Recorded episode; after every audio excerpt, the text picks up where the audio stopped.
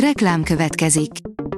Ezt a műsort a Vodafone Podcast Pioneers sokszínű tartalmakat népszerűsítő programja támogatta, mely segít abban, hogy hosszabb távon és fenntarthatóan működjünk, és minél több emberhez érjenek el azon értékek, amikben hiszünk. Reklám hangzott el. Szórakoztató és érdekes lapszemlénkkel jelentkezünk. Alíz vagyok, a hírstart robot hangja. Ma január 12-e, Ernő névnapja van. Az ifaktor oldalon olvasható, hogy felajánlotta segítségét Donald Trumpnak Nagy Alekosz.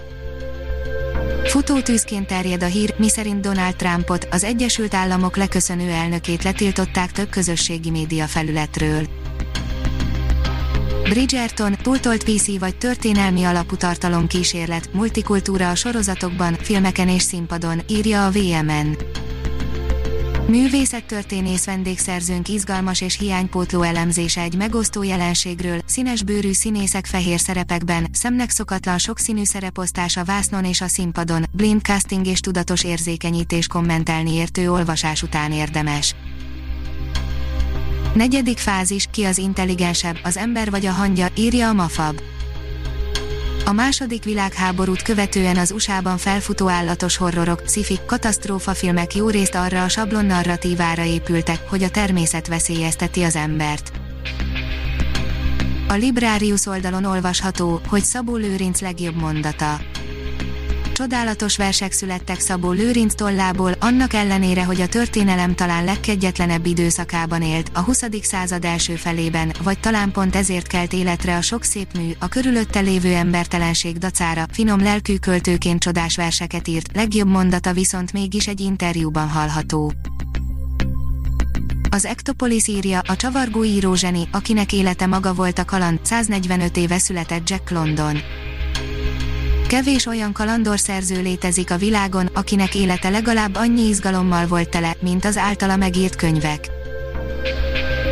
Legjobb könyv az önvizsgálathoz, írja az NLC. Önmagunk felfedezéséről, az emberi kapcsolatok építő és romboló erejéről és a szerzőről, Andy Asimerról is szól a Harvard tér.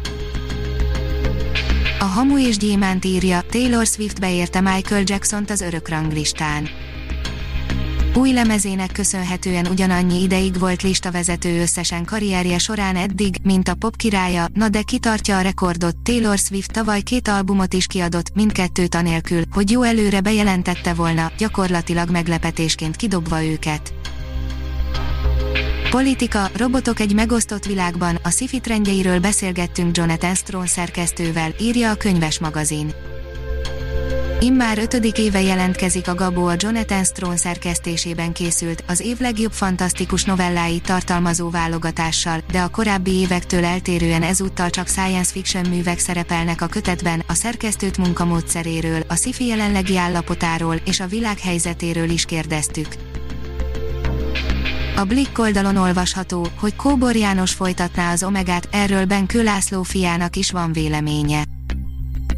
Bár korábban úgy érezte, az Omega sorsa a koronavírus járvány miatt végleg megpecsételődött, a zenekart érő fájdalmas csapások ellenére Kóbor János mostanra mégis reménytelien beszélt a folytatásról.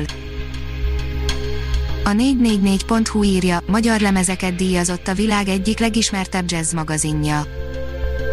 És a The New York City Jazz Record a 2020-as év öt legjobb jazz kiadója közé válogatta be a magyar BMC rekordcot.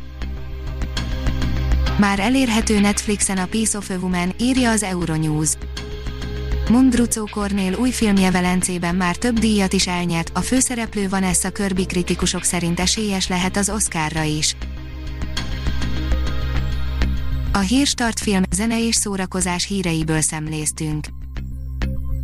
Ha még több hírt szeretne hallani, kérjük, látogassa meg a podcast.hírstart.hu oldalunkat, vagy keressen minket a Spotify csatornánkon az elhangzott hírek teljes terjedelemben elérhetőek weboldalunkon is. Ha weboldalunkon hallgat minket, az egyel korábbi adás lejátszása automatikusan elindul, beállíthatja, hogy az összes korábbi adás, vagy csak az aktuális tematika hírei következzenek. Köszönjük, hogy minket hallgatott!